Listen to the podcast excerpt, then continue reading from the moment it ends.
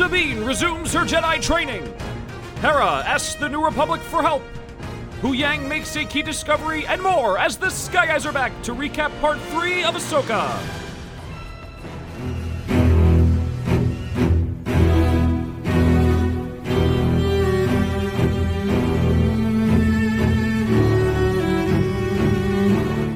We are back here on the Sky Guys, recapping part three of Ahsoka. It's time to fly on the podcast. Of your hosts, Mike Phillips. Join me today, as always, the man whose voice hear, you hear the narration every single week. Pete is here. Pete, how are you? Doing fantastic. This show is fantastic. Part three was fantastic. Well, let's not go that far, but it was great. I'm excited to talk to you guys about it. Uh, and of course, always great having you guys uh, to talk about Star Wars with you. So, very, very pumped. Also here with us today, a member of the New Republic's Intelligence Committee here, Nick Fraietta is here. Nick, how are you? I've been better. I got a bug bite on my foot and it's killing me. And I've been itching it nonstop for like three, four days. But besides that, I'm doing well. Yeah, it does sound good. You're also with us here today. Uh, we talked to him a bit in the offseason about Star Wars Rebels. He's a fully converted Rebels fan. Now he's here with us to do the first episode of Ahsoka coverage. Uh, Nick uh, Nick D'Alessio is here. Nick, how are you? I'm great. Thank you for having me. I am always excited to be on the Sky Guys. So thanks for having me. Yeah, thanks for coming on here. And how have you liked the first three episodes so far? Mwah, chef's kiss. Yeah. It's exactly. It's like exactly what I wanted. I wanted. Uh, we we had talked about it in the preview. I was like, I'm hoping this is just some like Star Wars, and this is like, it's Star Wars. It's great. I love it so far. Yeah, it's Star. It's as you would say, it's Star Wars as Star Wars, what you wanted. Star Wars ass Star Wars. Yeah. Yeah, that's for sure here. And I also want to point out here, Nick joined us in our group chat last night. He came to the group watch with uh, me, Nick Fraietta, and uh, friend of the podcast, Joe, someone we'll be hearing from in a few weeks. So fun, conver- fun experience doing the group watch. yeah, it's super cool. It's it's it's nice watching it with people. Even if even if it's like not in the same room, it's still fun watching it with with people at the same time. It is here. I know you had a question you wanted to ask the Sky Guys panel, so I'll give you the floor here. Yeah, so I think the thing that uh WWE fans and Star Wars fans all have in common is they think they can write it better. You know, so I have a I have a pitch. I'm gonna do my uh my what I think the sequel trilogy could have been pitch, and I want to know what you guys think about it. So um I think what Ahsoka is showing us is that Ahsoka can be like a really good main character. So what if the sequel trilogies and before I say this, I have nothing against Daisy Ridley. I think she did a phenomenal job. I think any flaws with Rey was not her fault. What if Rey was Ahsoka instead?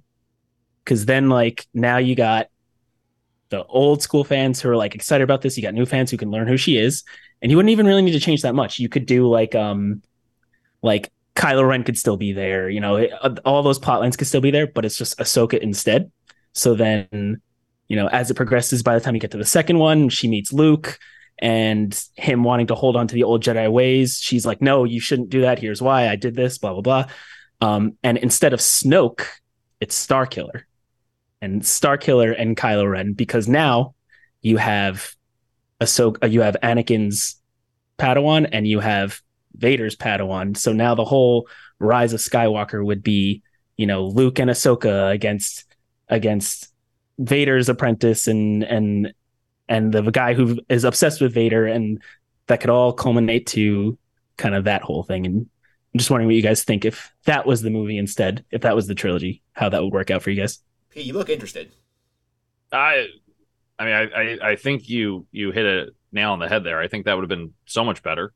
Um, again, like I said, Rey's character, anything that Daisy Ridley did was fine, and she she did great in the in the role. It's just the things outside of her control. I think that messed up that character, right?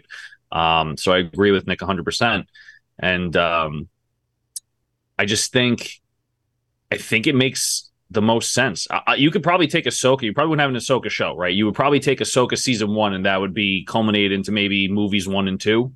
Um, maybe you start off as like a Rebels season five, like we're kind of doing here. Find Ezra, do what you got to do, and then kind of move forward. I think that would have worked so much better than the ass backwards storyline that they tried to do. I understood the intention of the of the sequels, but that they tried to do with the sequels. I think this would have been so much better. Nick Fraietta, your thoughts?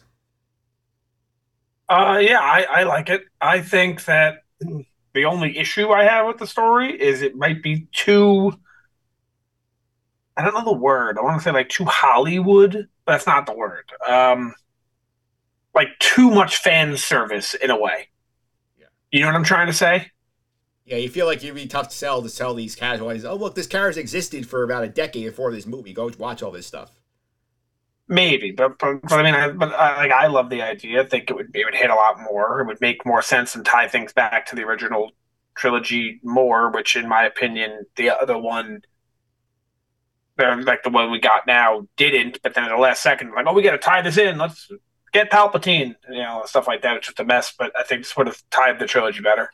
Yeah, I, right? And like, what a better way to put a pin in the Skywalker saga than like the two different sides of Anakin coming together in a one final culmination. Yeah. Story wise, I like it. The problem I see here is why I think Disney would never do this here is like, I have not seen them before this market a Star Wars property where the main character is not a humanoid in some form. Yeah, there's that. Because like, What do you mean? Like ev- like in terms of like being like not an alien, like being the lead character in this, where like the original three are all human, like the prequel three are human, the sequel three are human. Uh, Mando himself is a human. Bo was a, a human clone, so like this would be the first like non-human lead character in a Star Wars movie. You mean besides the show we're talking about right now? Y- Yeah, because this would be instead of that. I don't think they were comfortable at that point to do that. Perhaps. Well, that was my that was my pitch. So uh, if you go to my uh, GoFundMe, we can we can start. You know, put as much money in as you want. We'll we'll get this ball rolling. So yeah, Yeah, we're gonna need about five hundred million dollars, yeah you got to start somewhere. potentially, potentially more. Easy. Let's get get Zack Snyder on board. He'll do it for us. yeah, exactly. Yeah, All right. For so- reference, The Force Awakens was a four hundred and forty-seven million dollar budget. So, with, with inflation since then, we're gonna need a, a, a lot more than that. Yeah, so uh, Pete, people want to follow us here on the Sky Guys. You can do so on Apple Podcasts, Google Play, TuneIn, Spotify, Amazon, all usual suspects. Simply search for the Sky Guys favorite podcast platforms. Find episodes there. Those of you who hear from Just End the Suffering podcast, you're hearing us three days late because the podcast dropped already. So if you want to get it as soon as it comes out, subscribe here. Yeah, absolutely subscribe. We say it every week. Um, we're not lying to you. You get that content quicker, so definitely subscribe. Absolutely here. And Nick Frey, if people want to follow us on social media streets, how can they do that? Um, you can follow us at Sky Guys Podcast. It's gonna be on Instagram, it's on Twitter, it's on Threads, and it's on TikTok. Yeah, and for the peeps who follow us on Instagram and all 416,000 of you who watched the video about uh, Morgan Elsbeth here, we're going to point out here that we know that the that dark magic is tied to the Force. We're trying to simplify it for the audience. Oh yeah, that number is now up to four hundred and eighteen thousand. So Yeah, so uh, thanks for watching. Thanks for checking us out there. And uh, Nick D, You want to check out the YouTube version, Mike Phillips on YouTube. They can follow our video version here, see all our fancy Zoom backgrounds, your actual background, and our props. And as always, so I have some more Lego stuff coming related to this, but for now, I'll stick with uh, Lego Ahsoka once again, Nick. yeah, and uh, I feel like where your guys' show really shines is the trackers and all those visuals. So if you're not watching, you're missing out on all that. So, Absolutely here. Let's get to some Star Wars news. Nick, here's a little Nick Frey, a little light week here, I'd say. Yeah, um, a very light week. Uh, the first thing I have here is that Disney announced the, or was it Disney who announced this? I don't know. Actually, you it tell was, me. It was Disney. Okay, so Disney announced the the Ahsoka premiere viewership totals, and it came in at 14 million viewers Worldwide. worldwide. Um, that's it. Yeah, because I think that came out, Pete, because they initially was reports going out that Ahsoka drew to 1.2 million domestically, which would be about on par with Andor and lower than both Mando 3 and Boba Fett. So Disney said, look, 14 million worldwide. A lot of people do care about Ahsoka. I mean, the fact that yes, I understand it's under Mando season three, but Mando kind of built up the name, right? I think Ahsoka's still new, quote unquote, um, for the people that have not been following Star Wars like we have. Um, so I mean, 14 million globally and 1.2 million domestically for a brand new show with a quote unquote brand new character is, I think, pretty good. Um, is it what you want as an investor, or you know, you know, in the boardroom you're looking at numbers saying is the show a success? Maybe not, but you take that into consideration. Yeah, you absolutely see that in consideration here. And uh, Nick Frey, what else you got in the news department? So Disney has officially defined eras within Star Wars on the website. So there is a new section to the Star Wars website. Oh, there you go. Mike sharing it on the screen right now. If you're joining us on the video version, if not, I'll try to uh, name a few here to kind of help you walk through here. They go from the Dawn of the Jedi and the Old Republic to the Fall of the Jedi, the Reign of the Empire, and then to the Rise. Like they have a bunch of them. There's I'm not going to name all of them here. There's one, two, three, four, five, six. There's nine different eras in Star Wars, and then they underneath have a little explanation on what they are and what and what um, shows and movies fall underneath these the umbrella of those. So if you are interested, you can read it, and then we have the last one there, The new the Jedi new Order. Jedi Order, which would be the Rey um, the Rey movie that we're expecting. So yeah, a lot of things to look forward to. Also, the you know not not much there under the Old Republic, so that'd be nice to get something there. Yeah, Nick D, I know you're a big Old Republic fan. It's nice to see them acknowledge the Old Republic's existence in canon here. And the note on the Old Republic is the Republic is founded on the world's of the Galactic Core and the Jedi Order emerges to protect it. A schism within the Jedi leads to the creation of the Sith in this epic era. I mean, I feel like we're eventually going to get a project in this space here. Like, if this again, just give us the KOTOR adaptation, put it in this space. It fits exactly what they described there. It it's like it's like my pitch with Ahsoka. It's it's there. It's sitting there. Just it's low hanging fruit. Just do it already. Um, I noticed down a little bit further. Was there um under like Vader Immortal? That's actually canon because that's the I believe that's the VR game I where you're with with Darth Vader. So Yeah, that's I, I I might be wrong about this. If I'm wrong about this, anyone listening to the episode or anyone who is here on this panel right now could correct me. I believe every single Star Wars piece of media, all of them except the Lego stuff, that's come out since 2015, which is when they wiped away the old canon, is canon. Yeah, I mean, we see Yeah. a lot of video games in here. I mean, you got both Jedi games in here. You have Vader Immortal. You have uh, Battlefront 2 and Squadrons are both considered canon as well. interesting. No Force Every- my, Unleashed. yeah, huh? my understanding that everything from 2015 on, which is when they declared all EU material to be legends, everything since then is canon, I- except for like the Lego stuff. I think everything else is. And Nick Fraietta, one more down here for you. Tales of the Galaxy's Edge also listed in the uh, canon section. Mm-hmm. That's right. Yeah, so You're- It's it's when you're there, you're you're you're in Star Wars history.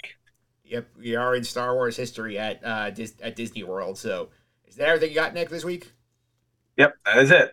All right, so let's go ahead here now. I'll go to general thoughts here on part three, uh, Time to Fly here. A very short episode of Ahsoka, about 33 minutes before credits here. So, Pete, what did you what was your big takeaway from this episode? Um, we got a good amount of action. I don't think story was the forefront of it. And when I say story, I mean a lot of like hard hitting stuff. I think we had the story progress a little bit, but it was mainly a nice action piece to break up maybe what will be a very, very heavy story. Um, the first two episodes had a lot of it. I enjoyed it. I've heard people that I know say it was kind of slow, but they still liked it. So I think this is a nice uh, breakup of the of the episodes. I think maybe next episode we get a little bit more story that's hard hitting. Um, but yeah, overall, uh, I loved it. Uh, Nick D, what about you? Yeah, my first thought was like I liked everything that happened in it, but it was way too short. Um, but then you know, having some time to digest and get ready for the the podcast, I kind of uh a lot of seeds were planted. Like I think a lot of uh this was kind of a I wish I wish in an eight episode show they didn't do like a setup episode, but this kind of set up a whole lot of stuff and the things that it set up are pretty exciting. So overall I thought it was good. Uh, Nick Fraietta, your your thoughts? I think it was great. It was lore packed. There was tons to, to digest to, or to, to dissect in this episode. There was a lot that happened, but I think it was painfully short. I think it needed to be like 15 to even 20 minutes longer. But it doesn't take away from how good of an episode it was. I think it was a really good episode. It could have been a little bit better if it was longer, but I, I thought it was great. And it, like I said, there were a lot of lore in there. Yeah, I also like that we spent a lot of time on the Sabine Ahsoka relationship, which we had heard like off screen about stuff, but it's nice to see them give that some time to thrive and sort of let us as the audience see that dynamic play out. Because apart from the scene with Hera and the New Republic like uh, Senate meeting, or and a little bit of the uh, Team Elsbeth trying to take them down. Like this, this is all Sabine and Ahsoka, Pete. Yeah, for sure. I mean, this is this is their episode. It's it's going to be their show, right? It's going to be mainly them two, and then we're going to have the supporting characters around them. I mean, this is this is something that we've talked about extensively. Um, but yeah, it was a it was a cool episode. Hate to be that guy and say there's not much to talk about. There's a lot of lore that was planted, like like Nick said, um, for Edda. But I just, uh, to, to me, it's just very action packed and and like even Nick Fraietta said, painfully short. I want I want another ten or twenty minutes as well. Yeah, it's a good sign of a good show, Pete. Feels they leave you wanting more. Hundred percent. Yeah. Let's get into the episode here. We'll start with the opening sequence here where we see Sabine doing some training where Hu Huyang is going over some like lightsaber forms with her, and then Ahsoka gives her the drill of the old Luke Skywalker drill he learned from Obi Wan, like put the helmet on and use the Force to sense where your attackers are coming from here. So, Nick D, what did you think of this uh, opening training sequence? Yeah, I thought it was cool. It's cool to um you know, see that dynamic of Ahsoka now as the the one doing the training. I think for so long we know Ahsoka as the one being trained, so it's cool to see her apply what bit of Jedi knowledge she has to Sabine, and you're kind of seeing them try to repair their relationship along the lines uh, at the same time as well. And uh, it's cool, a little callback to to the Obi Wan training Luke with uh with the no vision and stuff. So I think all, all that was pretty cool. I like I like seeing that. Yeah, Nick Fred. I also did like the fact that like Sabine is a bit like Luke, and he's like, "How am I supposed to do this? Like, I can't see where I'm going." And Ahsoka's like, "Hey, like, use your sense to pick it up. Otherwise, like, if I attack with this, you'd be dead." Yeah, I like it. It's it's good. Uh, I, I I don't have an issue with it. I do kind of feel like they throw things in the show like this so people will look at the screen and point to go, oh, remember that from A New Hope? Like, yeah, I mean, we get it. I, I think of it a lot as Kanan, though, too. Like, you know, you kind of had to wear the thing permanently after a while. So, um, I just find it odd, actually, that we've kind of gone two episodes here without mentioning him. I mean, we kind of did. Or, excuse me, three episodes where we just kind of had like a little two sentence, maybe, about, and that's about it. Two weeks, three episodes, basically yeah, but we've gone three episodes here, but all we've really done is like one sentence about Kanan, and I find that a little surprising. Yeah, and Pete, I did also like the fact that like Huyang was talking a lot of shit about Sabine. He's like, yeah, she's one of the worst like, trainees we ever had. Like, why are we wasting our time? I did think it was funny to see Huyang basically like, we know is this oh straight laced like serious teacher. Like, yeah, she sucks. Yeah, I mean, I I appreciate it. I think there's times where they force droids to be funny, and this seems to be organically funny. Um, I'm totally okay with him being a little bit of comic relief with Chopper. Still, Chopper still has a special place in my heart. I don't think anyone's to take that away. Uh, but yeah, it was it was appreciated. I liked it. I don't think it makes it look uh, cringy or tacky at all. Yeah, and Nick, Nick D, I did also love the fact that Ahsoka is like, "You told her she's not good." He's like, "Like, would you want me to lie?" Yeah, that's the thing. Like, I feel like uh, Huyang is not forced humor. He's just like telling the truth, and it's funny because of how blunt he's being about it. He's like, "Yeah, she's not good. I told her the truth. What do you want from me?" Yeah, yeah that's, that's what's going on here. And then we go to I think our biggest non uh, Ahsoka Sabine set piece of the episode, where Hera is on a capital ship. She's she's going to have a virtual meeting, which she's going to zoom in with Mon Mothma, who's the new Republic Chancellor, and several senators here, and uh, Nick Fraietta, one of the senators, is a character who some of the casuals may not heard, but he is in canon already. Uh, you're gonna have to help me with his pronunciation. It's it's it's Giano. Giano? Yeah, Chiano. I think Chiano. I think Chiano. So Senator Giano. He's from the the the Star Wars Resistance show, which aired. I have no idea where it aired, but it aired um, maybe 2018 until like 20, 2020 probably. I have no clue where it aired. That probably on Disney Channel, I would assume. I would assume it's Disney, probably Disney XD or something. Yeah, but he, he um so the senator here, uh, I believe I believe am I wrong about this? Is his son the main character of the show? Yes. Okay, so yeah, that, that, that last name looked looked familiar. His son is the main character of the show. I've seen a few episodes of the show. I don't know if you guys have watched any of it. Uh, we have. Not. I've seen. I've seen maybe the first like six, seven episodes of the show. Nothing more. But anywho, He is from there, and I am just up to here with the New Republic. And this guy is, you know, he sucks too. But the entire the entirety of the government, and it actually kind of gets on my nerves because it's just convenient to the plot that it makes sense that the New Republic has to be failures. Otherwise, it wouldn't make sense that the First Order would rise without anyone noticing. So like it, it's annoying because they had to do that, and this is like oh, it's like a cop out to make the sequels make sense because throughout time it's like 2015 Force Awakens comes out and everyone leaves the theater like oh I liked it and like but how did they build this whole army without anyone noticing? And it's like oh we're going to explain it to you in the show eight years in the future, and it's like oh you didn't really explain it, you just kind of made it make sense by default, which is what I'm a little upset about, but very annoying that like they don't believe her and especially him. But it seems like Mon Mothma's not even really involved. And one thing I did like about the scene, though, the serious nature of Mon Mothma in, in terms of like the politics and whatnot has carried over from Andor. I think very well. Yeah, Pete, did you like seeing uh, Chancellor Mon Mothma here? I did. I, I not to say I have to disagree with Nick, but I think that Mon Mothma got a little soft. I think obviously it's more of a democracy now, and the Republic is trying to be. But all those senators were very just like, "Yeah, we don't want to do this for you, Hera. So tough shit." And I and Mon Mothma was like, "Sorry, we're not doing it for you." I feel like the old Mon Mothma, or at least the Mon Mothma prior um, to the rebellion, was more, "No, we need to do this. This is a serious thing." And I feel like she kind of just brushed this one off. Um, so it was nice to see Mon Mothma. I just think her character did change a little bit. Yeah, Nick. D- I actually, I actually have to jump in because I, I don't necessarily agree. Because hundred percent agreed in Andor that was how she was and how she was in the prequel movies, or at least that deleted scene of the prequels.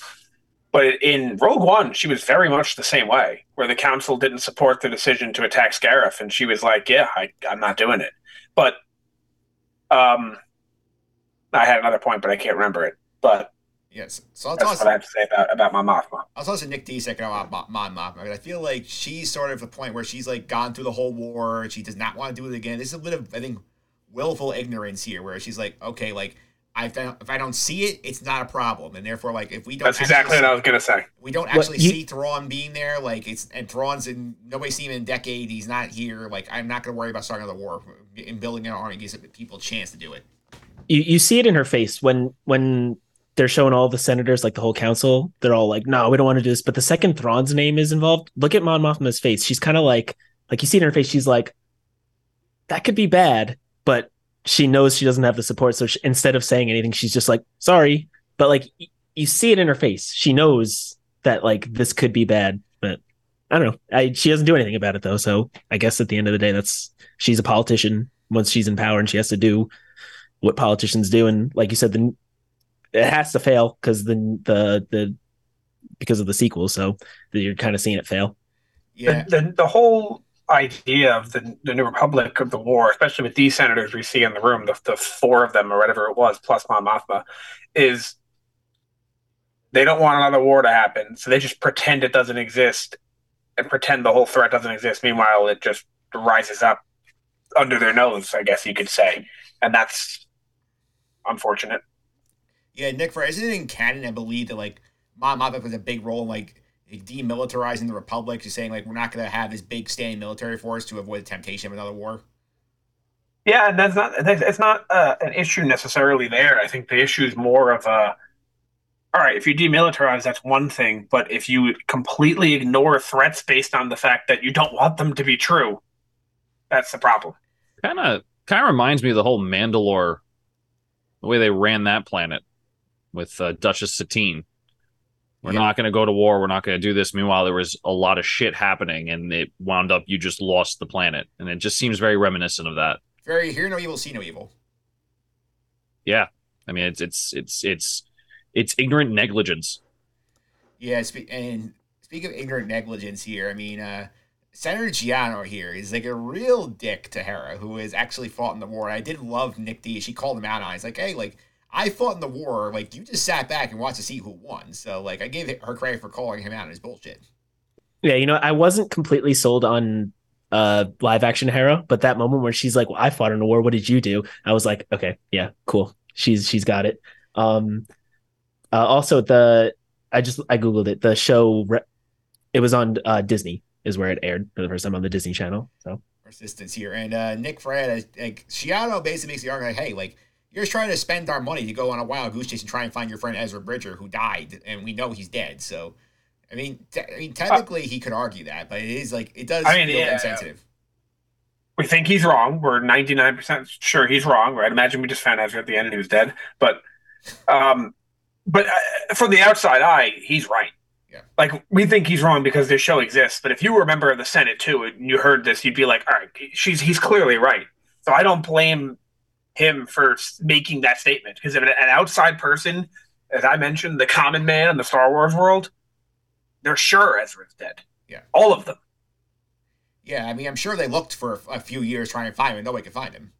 Yeah, so I don't blame him for thinking that. I would think the same thing. Yeah.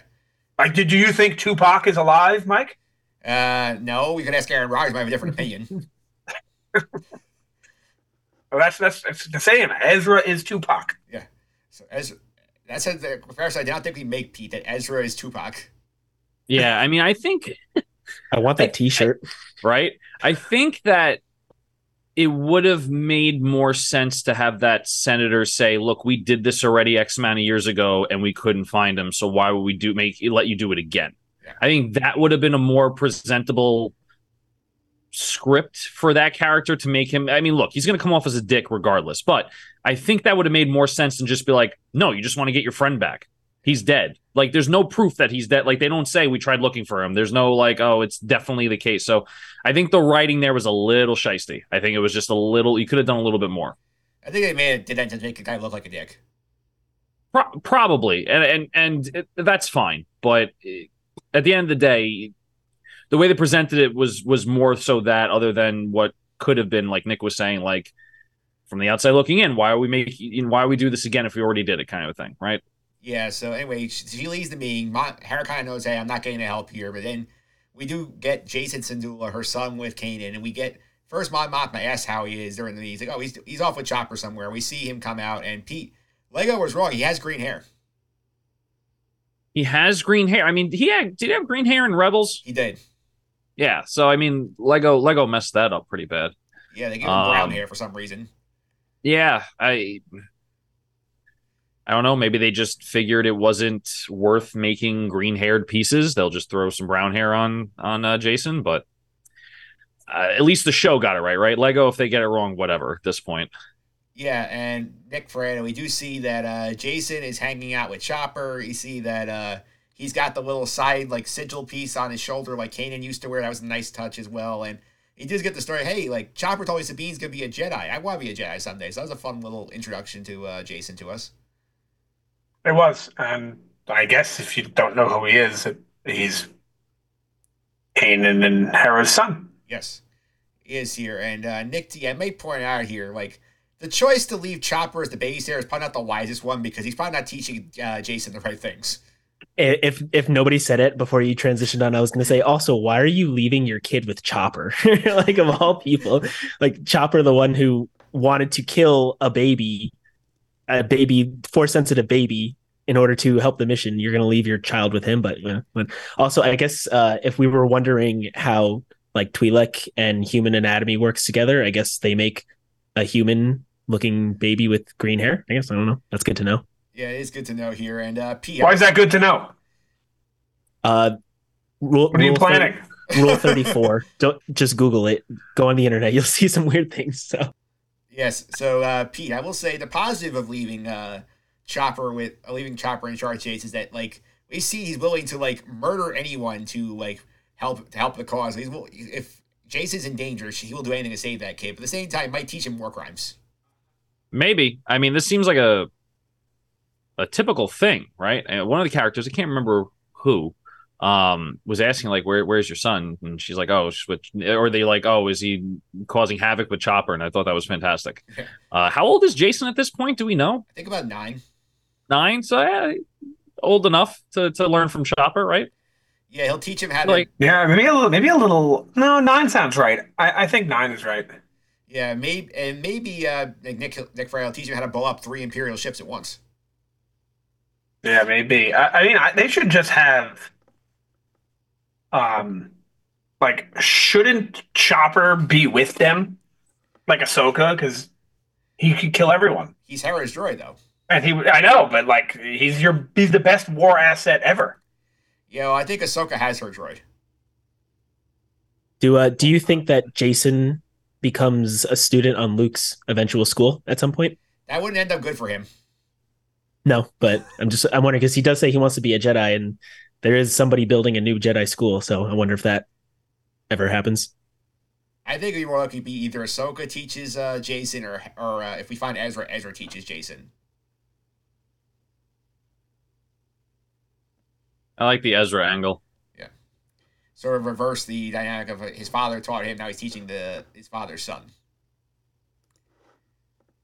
Yeah, I like it. All right, so let's go to some of these. Now we'll go back to the ship. You'll spend with Ahsoka Sabine the rest of the way here. So, Ahsoka's a conversation with Sabine here, like talking about like the methods of the of the of teaching the Force, and we do have a good point here, Pete, where like Ahsoka uh, Sabine's like, "Hey, I can't do this." Ahsoka's like, "Hey, the Force is in everyone. You know, like you can like it's just not taught the same way. So like you have to be open to it, and I do think that it's a fun thing that is in canon technically several times." Yeah. Um not to say this is overplayed because I don't think it's overplayed. I just think it was a very like forced hand, not no pun intended. Um you know, it's just like it's the it's the feel good moment of the show. Like anyone can do it. It's, everyone teaches it different ways, and you have the force in you. It's okay, even though she can't move the cup or whatever. And I think um, it makes sense for canon. It's not it's not uh, so far fetched, but I I think that it's okay to have non force wielding people in Star Wars. I don't think we need every single main character for the most part being a force wielder. We went away with it with Mandalorian, um, you know, uh, and Andor. It's it's it's okay if Sabine can't become a Jedi, in my opinion. Uh, Nick D, what do you think? Because we do get this scene in Rebels where Hera and or or uh, Kanan is teaching her how to use the dark saber, and he basically says to her like, "Hey, like." Everyone has the ability to use the force. It's not some magical secret that only certain people are born with, but like you have to be open to it. So I do think built on that a little bit.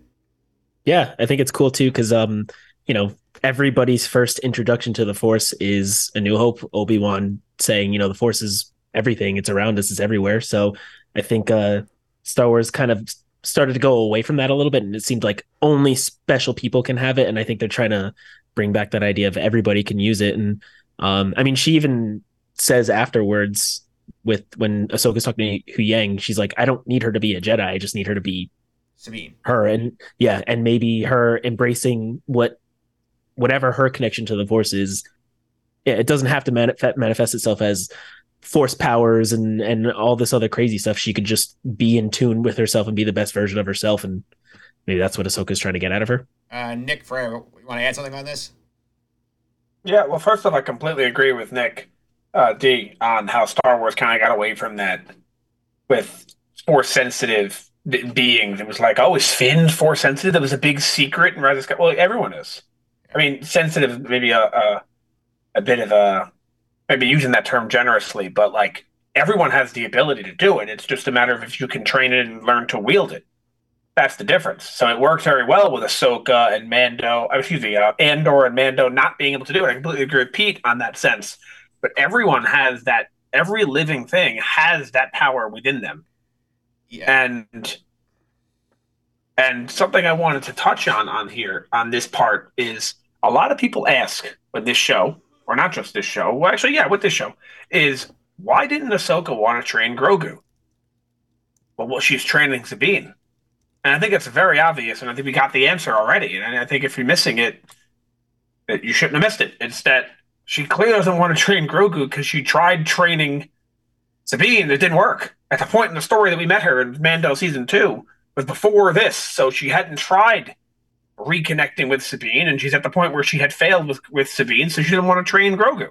And that's very, very self explanatory. And I don't blame her for that at all. And lastly, I really like when she says that I don't need her to be a Jedi, I just need her to be herself, because I think that is a way of showing that she is a Jedi. I know she says I'm no Jedi, but like she's more Jedi than most people are in this part of the timeline. And she realizes the wrong ships of the Jedi. the things they did wrong in their time, which was having all these labels and being like you're you're put into the Jedi as a Jedi Knight, and you're forced to either be a politician or a soldier or both. And it's like, why? Why can't you just be a Jedi? Why can't you just do things to help people? And like, I think she sees the flaws in that. Obviously, she sees the flaw in the Jedi. So she's kind of saying she doesn't need to be a Jedi, like Jedi. You need to be follow the rules, watch wear the robes, have this thing on your head. No, just be Sabine. And if you can help us, great. Yeah. Before we move on to the, this is the, the Huyang territory. I'm gonna throw up. I know it's gonna be a lot of blowback and oh, like Sabine's not a Jedi. She shouldn't be learning this one. Uh, There's no connection to the Force. This is from the man himself, George Lucas. This is from uh, Star Wars Only on Twitter here, but this quote up here. And he says, A lot of people get confused about the Force. They see it as some special thing you can find and pick up and put it on your head, and suddenly you have the Force. Where it's always been designed so that every living being has the Force. The amount of Force, is like talent or intelligence, is different in every person. Some is inherited, but is no more than a talent. It's not something you can acquire, it's something you can learn to use. I had the power to lift that cup off the table using the Force, but I can't do it unless I've been trained to do it. That's from the man himself, George Lucas. Pete. Can I? Th- this is what confuses me. I, I feel like this is a huge issue with Star Wars canon. Because don't we learn in episode one that Anakin has a midichlorian level that is the thing that allows you to have the force? Like everyone just has midichlorians in this galaxy. Like I feel Yeah. like they made it clear Yes. in episode one that you no, you're to have these. misunderstanding. I'm sorry. You're misunderstanding. I, I guess I am because I, No, I the, thought the this was like a are like a way to determine your your power, if you will. Everyone has the force. Everyone has some midichlorian count. So there's it's, it's your it's your connection to the force. Everyone has some sort of connection to the force. It's the level of connection. yeah, I guess I guess uh, I guess that wasn't what I picked up then. I, got- I mean, I guess that makes my point moot. I just, I just, that was just something that was on the forefront of my head. Can I ask a dumb question to the group? And it's it's not even Mike. Can you can you go back to that screen, please? Sure. and it's not Star Wars related. I just don't understand something. On the second paragraph at the end, here it says, "Whereas it's always been designed so every living being has for." If this is a quote, what is living, and why are there brackets around it? Did he not say living, and they're just assuming he said it? I think that it, he didn't say the actual word. I think that's why they put it in there. Well, they're wrong because Force ghosts are a thing, and Obi Wan is not living, and he still has the Force. So, like, what, what does that mean though when you put Right, the I when you put the brackets around it? That I think In- that means in English. I think like, I think that means I implied, could be wrong, 100. percent And people are listening. Please correct us if, if we're wrong. I think that means that in the quote, as George Lucas was talking, he said so that every being has the Force, and then someone edited it afterwards, or they're assuming he meant living being. yeah, I think they tried think. to clarify. Am I, am I right on that? I That's think I was- you're right, but I, I don't know. That's what I would assume. But but that's still whoever edited that it makes no sense because there's a lot of non-living beings that still live within the or, or are still with the Force. So I just don't get that part either. I think when he said this, it was before Force Ghosts had ability to impact the real world, which became a thing in the Last Jedi. Yeah. When Yoda decided to strike lightning down on the on the on the the ancient texts, Yeah. as Luke says. Yeah, but don't you need Force to just be there in general? As a Force Yeah. ghost, it's in the name. and Nick, I Anyway. believe it the sacred text he was blowing up. That's right. Yeah, and he gets all mad, and there's the meme of it saying the sacred texts. Yeah, you can't you can't forget that the word. That's the correct word here. All right, so let's go to the Huyang part of this here because this is a good conversation here. Nick also Nick D also where uh, Sabine and or Ahsoka talks to Huyang about Sabine and he's he's like, I don't understand why we're wasting our time training her. She has no ability, like she's not like, like a Jedi, and he's like. You know the, the Jedi ways were wrong. Like they clearly failed. And he's like, "All right, you came from a whole line of unorthodox Jedi himself." So I did think it was fun to see Ahsoka sort of build on that narrative that oh like this lineage of the Jedi was like not follow the traditional way, and like we saw the traditional way did not work.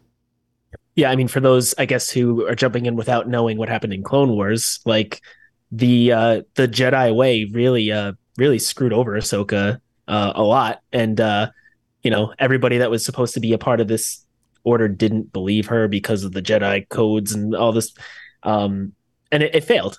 It like it it straight up failed. They were turned into well, we don't need to go into the whole Clone Wars thing, but she she's one of the few people around right now that witnessed it bef- what it was like before and what it's like now and she sees that it didn't work so why teach something that failed right like ad- you got to adapt and i think that that whole adapting thing kind of comes into play into the next scene which we'll get into how ahsoka kind of on the fly adapts and they come out of their situation so i think ahsoka's just doing what she thinks she has to do at this point Yeah, Yeah, and, and he mentions a long line of un, what was the word he used? Unoriginal, unorthodox. Unorthodox, yeah. Unorthodox.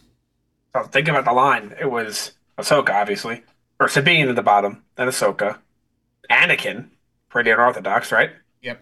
Obi Wan, an exception. Qui Gon, very unorthodox. Count Dooku, very unorthodox. So yeah, it's very true. Yeah, and Pete, we did see this as well in the uh, T- Tales of the Jedi with Dooku episodes when we saw like how he wanted to do like his own thing, and the Jedi were like, "No, no, no, you can't, you can't color outside the line." That's where I pushed him out of the order. Yeah, I mean, I've been saying this since Revenge of the Sith and all all those movie the, the prequel movies. The Jedi Order is completely responsible for all the bad Jedi that come out of that. I mean, they have literally had a stranglehold on all of them, and you can see that with Anakin to the extreme, right? Uh, so, like, I, it's not surprising that it happened with Ahsoka and Clone Wars, and I think the droid who is helping the Jedi Order is going to have their programming to be all for the Jedi Order, whether they're good or bad. So it makes sense that Huyang's like, yeah, you come from or- unorthodox methods. Like, of course, this is good for you. Um, and it's kind of throwing shade, if you will, at Ahsoka, uh, you know, instead of complimenting it, I think. Yeah, Nick D, don't you want to kind of figure out how they link back up at some point, get the or sort of like how Sabine found Huyang again? So I mean, Ahsoka found Huyang and said, "Hey, like, let's work together."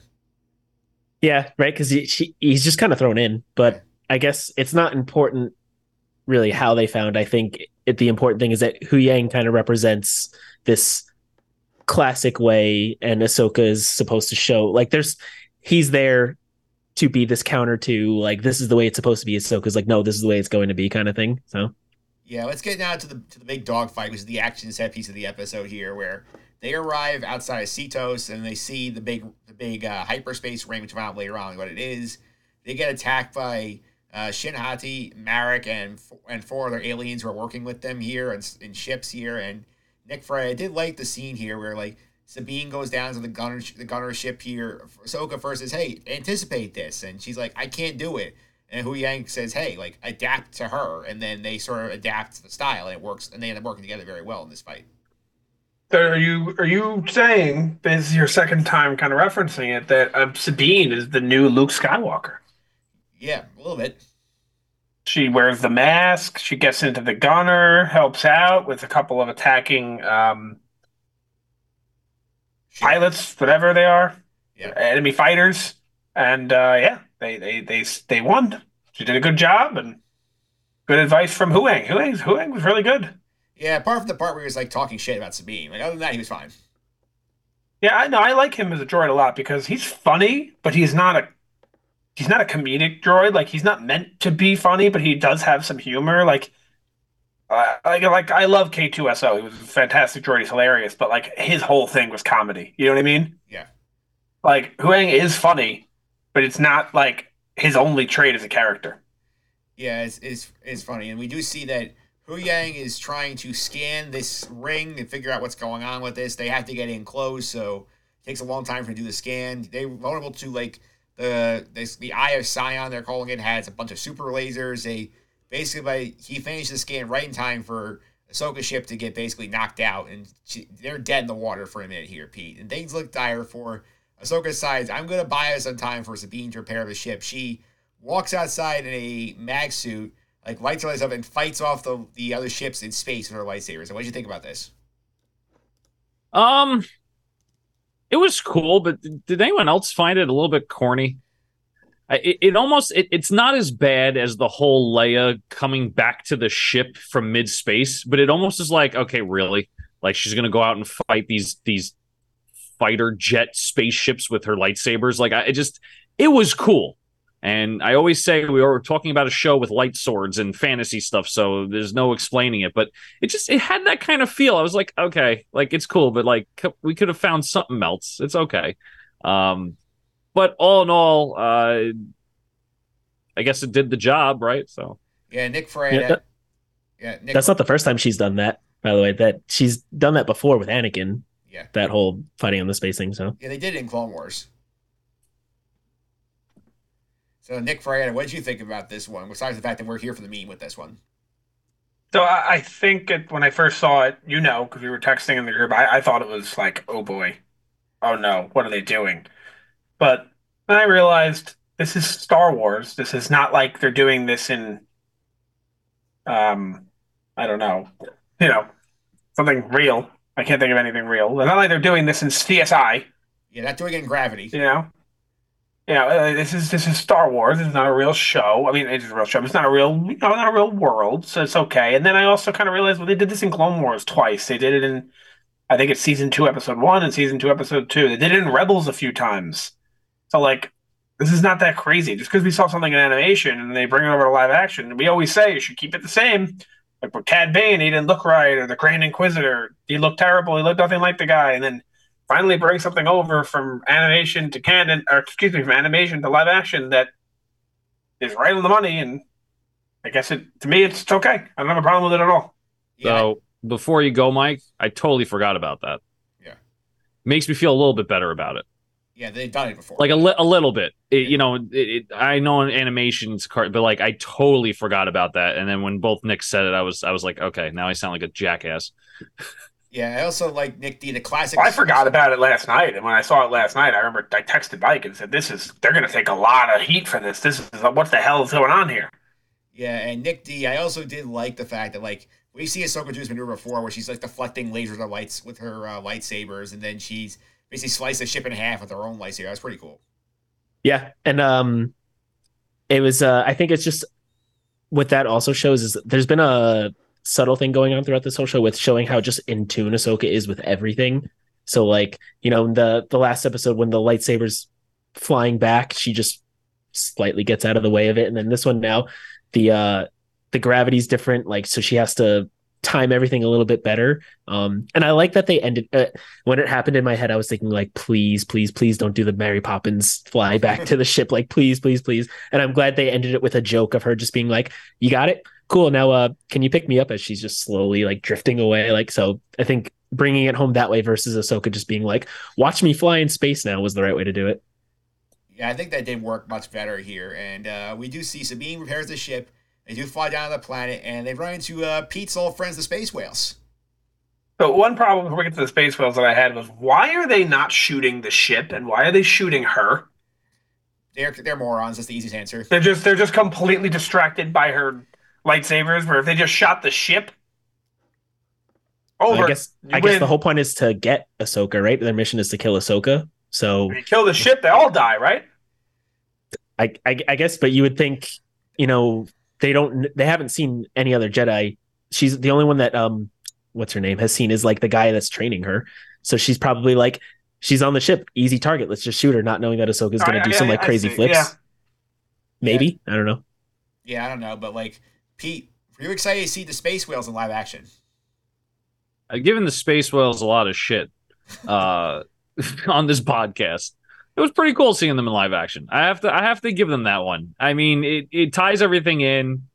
I uh at least they didn't do anything corny with them. So I actually was okay and actually I was I was very excited to see. I was like, "Oh, look, space whales in live action. They were pretty cool." And we got the tease of them with the Nick D in Mandalorian, where we see uh, Grogu staring out the window, looking at the purrgils in hyperspace. Now we get to see them full on. That was pretty cool.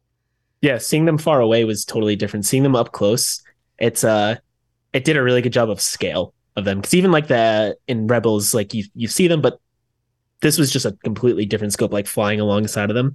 Um, it was funny in the the the group watch as soon as the space whales come out. I think me and you, Mike, at the same time, we were like, "Oh, Pete's gonna love this," you know, like wherever you were.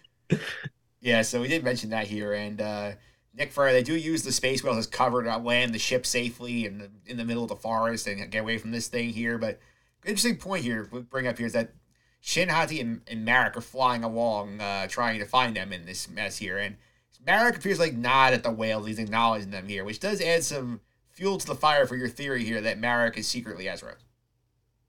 So I have a bunch of theories here. That that's one of them. Uh, I want to discuss. I want to go around here, kind of give your opinions, give your theories, whatnot. So I have two theories and one opinion. The first theory is Ezra. We already talked about it, so I need to go into detail on that already. I think that it, he was kind of vulnerable in the Rebels show. Makes sense. I also said last week that I thought it was a droid. That was ridiculous. I don't think that's possible. Um, the other thing everyone's talking about is that he's potentially Star Killer, and I think that holds a lot of water to it because I was laughing when you said this earlier, Nick D, at the top of the show when you were going through your sequel pitch, and you were saying that how cool would it be if both parts of Anakin's life are here? I think that's what's happening here. Like you're talking about this in the sequel show. I think that's what's happening here with Ahsoka and Marrok being, if Marrok is Star Killer, that is. Now, obviously, he'd be heavily nerfed from the way he was in the uh, game or games, but it holds a lot of water, and that's something that Dave Filoni is kind of known to do. Is like if there's an opportunity to make a cameo or put someone in there, he does it. Now, lastly, though, my opinion on the matter, I'm perfectly fine with either of those. I think Ezra would be a little strange. It'd be hard to explain, but I'm perfectly okay with Marrok just being Marrok.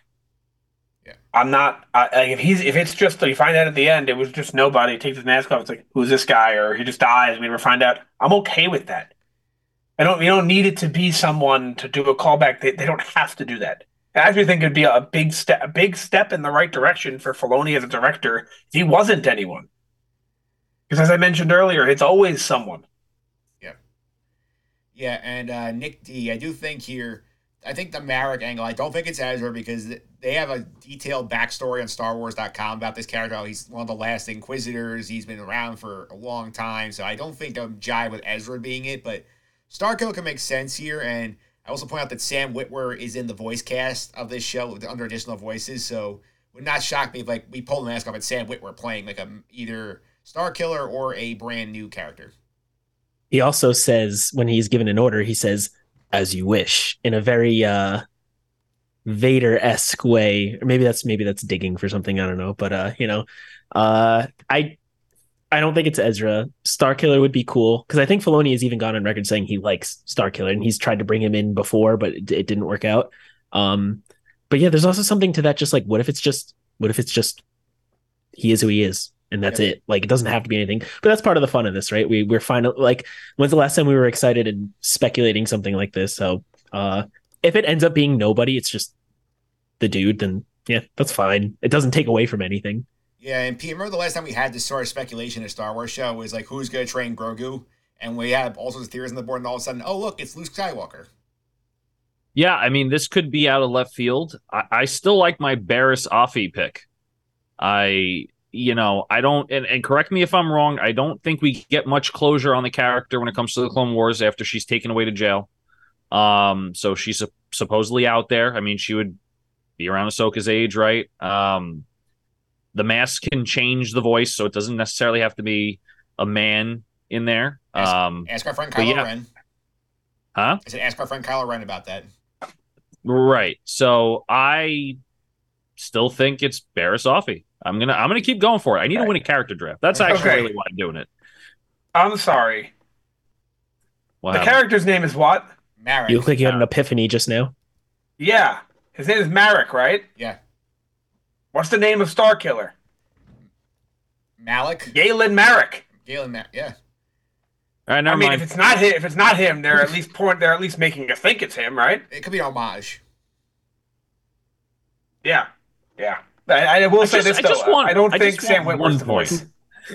I just want one point in the character yeah. draft. I think you'll, I think you'll get one. Well, so far all you guys want one point, so yeah. Yes. I don't think Sam Witwer is the voice because he's listed as additional voices in episode two, and or whatever episode one, whatever one it was. I think episode two, and then he's still listed as additional voices in episode three. But the name of the guy who plays Marrok is there. I mean, it it's Marrok and it's Paul something. They wouldn't. You, you know, like he played. They in the first episode they said he did only the body of him. In the third episode they said he plays him. Yeah. You can't lie about the credits. It could still be the, the guy in the suit.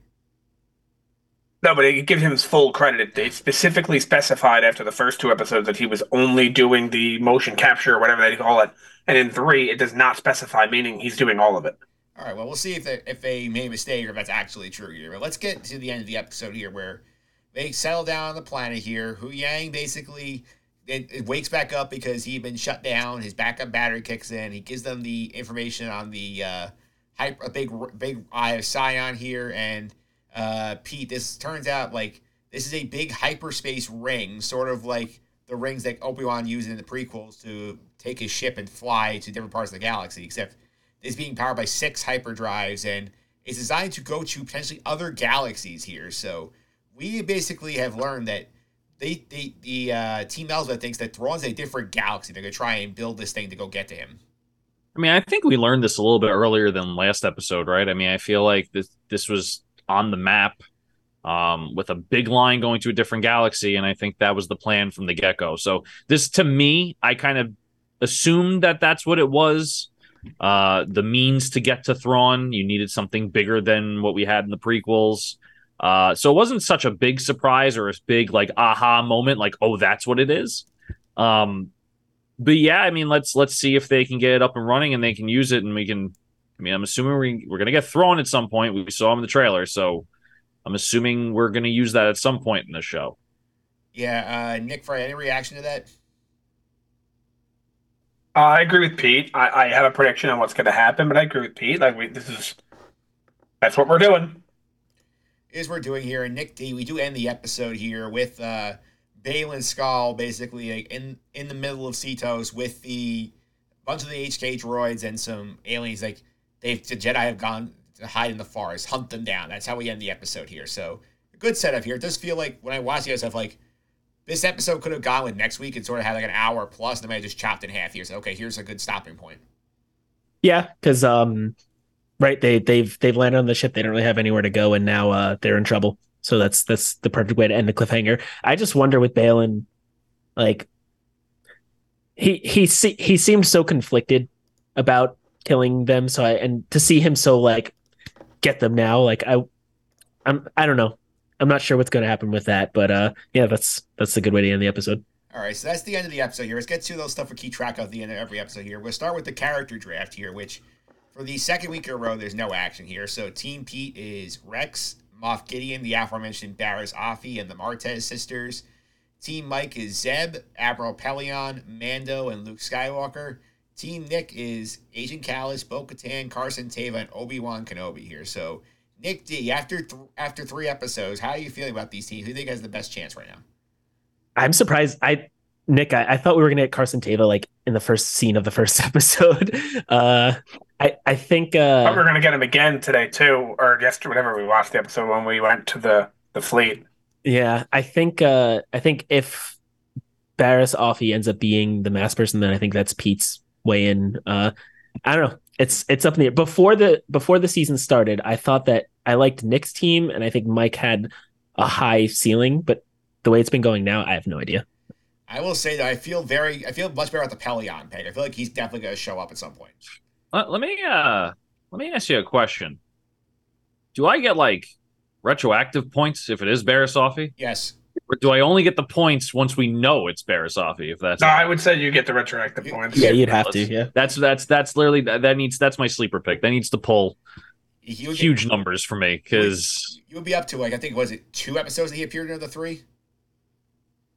Yeah, I think so. Yeah, yeah, two of the three. I, I, I I'm just a little concerned for one thing.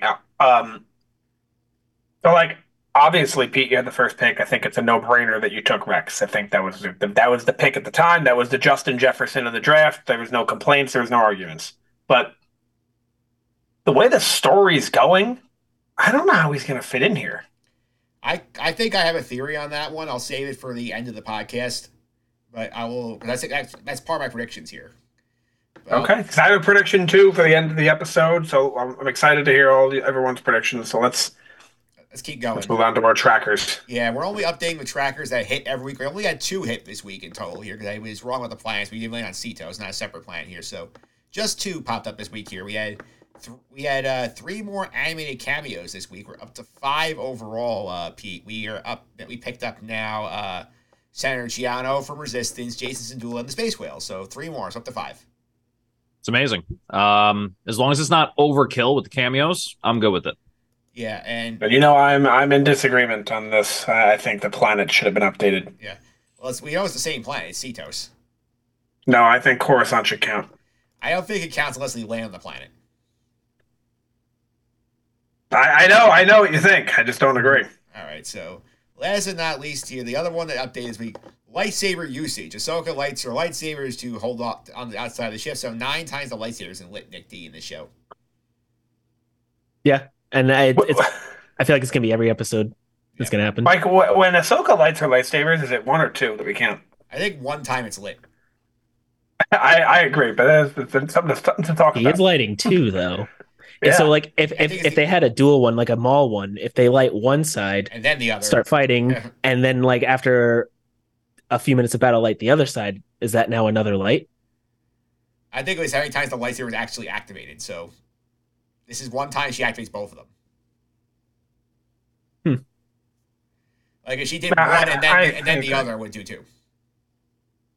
I agree.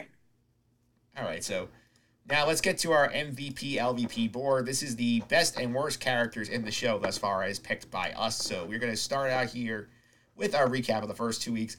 Baylan Skoll on top of the leaderboard, plus two. Then our plus ones are Sabine, Hera, and Chopper, the Rebels trio, plus Huyang, also plus one. Negative ones, Morgan Elsbeth and Nick D. Ensign Rick, in honor of our guy who uh, last week was screaming for the Empire before he dies. That's our uh Rick our Rick the door technician shout out. Yep. He's- I call, I call him Ensign Rick, so we don't mix him up here. Uh, then Min Weaver and Captain Hale, negative two each. So that's the current leaderboard right now, entering uh, week number three. So, Pete, start us out here this week. Who is your MVP of the week? Um, I, I got to go with Ahsoka. I feel like this was a, a lot of showing what Ahsoka can do. Um, the story was the the episode was pretty much around Ahsoka and Sabine, um, and I just think she was the more interesting character, and she did the most. Um, I have an honorable mention, but I'll wait till everyone else goes. But uh, but yeah, Ahsoka for Um, sure for the MVP. Nick Frey, the MVP. Same, uh, same reasons as Pete. Nothing to add. Uh, Nick D, MVP. Yeah, I mean nothing nobody else did anything really that notable to overdo what Ahsoka did. So I mean like like Hera was pretty pretty good in trying to stand her convictions, but ultimately she didn't get what they wanted. So I give it to Ahsoka also. Like, for the sake of variety, I'm to give Hera a point here for standing her ground in this situation and doing what she could to relay here. It's not her fault that the Senate's a bunch of morons who did not take her seriously. I mean, and she does put Xiao on his place when he she's like, hey, you didn't fight in the war. Like, you have no idea what you're dealing with. You just wait to see who won. So I think she earned respect for that from me. Yeah, that was that was my honorable mention. I was going to say Hera was was right behind Ahsoka. I actually have two more honorable mentions too. I don't think it's crazy to have given the point to Huyang. I think he was really good and informative in the episode. And also, I don't think it's crazy to give Sabine the MVP. The MVP. She took down the fighters. She fixed the ship. I think everyone had a lot going on for them in this episode. I think if Sabine had actually managed to use the Force and move the cup an inch, I would have given her my MVP point. I mean, she was somewhat on your list. She was she was in consideration. Yeah. All right. All right. But yeah, I think it was a good week for MVPs. All right. Now the other way, the LVPs. Nick Frey, I know where you're going here. Start us off here. I'm, I'm not going to give it to him. To what's his whatever his name is, Senator. the senator. I'm going to give it to the New Republic as a whole. Yeah. The exact reasons that I mentioned earlier. You can't pretend a problem doesn't exist and hope it goes away. Not going to happen. We know it doesn't happen. So, actually, I mean, well, technically, it doesn't. It, technically, this probably does go away, considering Thrawn is not in the sequels. It seems like this is still the remnants of the Empire rather than the First Order. But be that as it may, the Republic is my LVP. Uh, Nick D, your LVP. Yeah, I mean, as I I I, guess I'll, I'll say the New Republic. Also, I was going to say specifically that council, but they're representing the entire New Republic at that point. And if um, I think if Mon Mothma had tried to stand her ground or stand up for for Hera and tried to, maybe I would give it to just that one guy. But they're all they're all to blame. It's all of them. Yeah, I'm gonna single out Mon Mothma here for the for the LVP here because I think like unlike everybody else in that room, she knows exactly what Thrawn is and what Thrawn is dealing with here, and like she has somebody she clearly trusts Hera, and she's not taking her seriously enough to weigh, weigh in with this group. It may not have mattered, but I think she had the, the right um, like amount of information to take what Hera was ta- telling her and say, guys, we should think hard about this. Like this is a big deal. If we have people looking for this guy, maybe he could come back. That's bad news. So I'll dock her a point for that here. So Pete, you want to wrap us up? I, am I'm doing the same as well. Mon Mothma is fully responsible for that. In a democracy and something like that, people are going to have opinions. Their opinions can be right or wrong and different, whatever that case may be. She was in the rebellion. She fought alongside all the stuff that's going on with Hera. She's the only one out of that council, as far as I know, that has any experience with what was going on with Thrawn. And for her to just sit there and let people, as the leader, let people just go, yeah, we're not going to help you and prevent another war, possibly. That's on you. You're the leader. You're supposed to have these conversations, continue to debate. That was decided if if everything that we saw was the whole discussion was decided in a matter of two minutes. And I feel like to prevent another war, of a two minute discussion, you're the leader going, yeah, they're right, and see you later. I got to give her the LVP.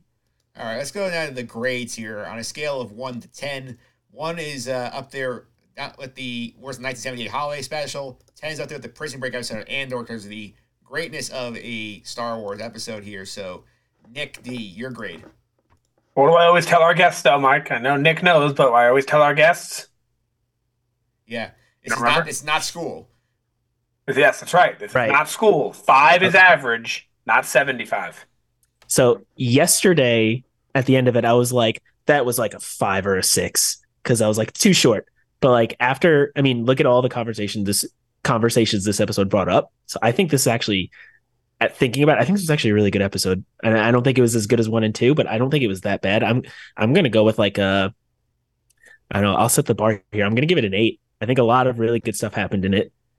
Yeah, I'm gonna give it a, I'll give it a seven point five. I feel like this one is like it's solid, like it's above average episode here. For my drawbacks are a, it's too short, and b, I do think like we I could have used like another scene somewhere of like maybe on the Hera side, maybe some more of Team Elsbeth. Like, I think like we need a little bit more of something else to bump this up for me. So Pete, what's your grade? I'm as high as nine right now. Um, I'm docking it for the time. I'm docking it for the. Not, I want to say lack of story because there was a bunch of story in there, but it wasn't as much as the first two episodes. But the reason why it's so high for me, just like the first two episodes, is I want to know what happens next week.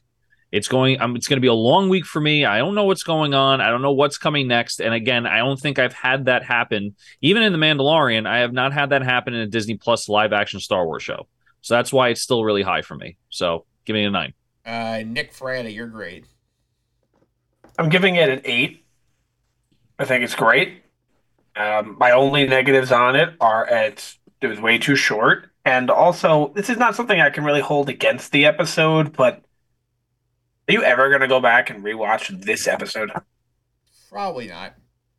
Probably not. And it's not. It's and that's not really fair because just because it doesn't mean it wasn't good. Like not everything needs to be like how Game of Thrones does their episode nine of every season is the big episode. It doesn't mean the other ones are bad. They're still great episodes, but they're not like the big action packed episodes.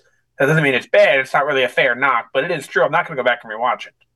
All right. So, so what? What before you transition on while we are on the topic of grades there's actually a because I, I, have this live stream right now there's a question for pete that kind of ties into grades. So somebody in the twitch chat says uh question for pete you said ahsoka is better than mando season one and two is that true? I think so. I mean we can have a debate about this for sure but i mean i think mandalorian was so good because it was new and it had baby yoda. If you look at the the meat potatoes of the show it's very repetitive very repetitive. Let's go on a mission. We need to earn money, save the baby. Let's get the hell out of here. That's literally all the show is. Um, I think this show is not only a continuation of Rebels, but it, it does it really well. It brings back characters that you are that you loved in Rebels, but also is giving it new story, a new look at it because it's a live action from an animation. It gives you that kind of that that uh, excitement, and also too, like I just said, I hundred percent am waiting. Uh, uh, very excited for the next episode. I'm like, ooh, I wonder what happens next. Mandalorian. I was saying that was really good, but I wasn't like, ooh, what's going to happen next? Except for maybe the whole who's going to train Grogu thing in season two. But right now, and it, I know it's very early to say, I think the first three episodes uh, episodes of Ahsoka are way better than the first three episodes of Mando season one. All right, so. Hmm. glad that question got answered here. Let's get now to our predictions for next week here. I'll start us out here. I got two things here. I'm going to say here. Number one, I think that we do get a that scene in the trailer where we have the two simultaneous lightsaber fights going on. I think that that's going to happen next week. I think Ahsoka gets injured in that one. That sort of leads us to a point where like we're going to have the rumored flashback heavy episode five, where maybe like her consciousness is going back in memories while she's fighting to stay alive. And I think also the depiction that I was talking to earlier with Nick Ferreira is that I think Hera's going to start making moves on the side because she's going to not want to sit this one out. She's going to start trying to reach out to contacts and try and get some help together on the goes to go help out the team, t- team Ahsoka here. So, Pete, what do you think?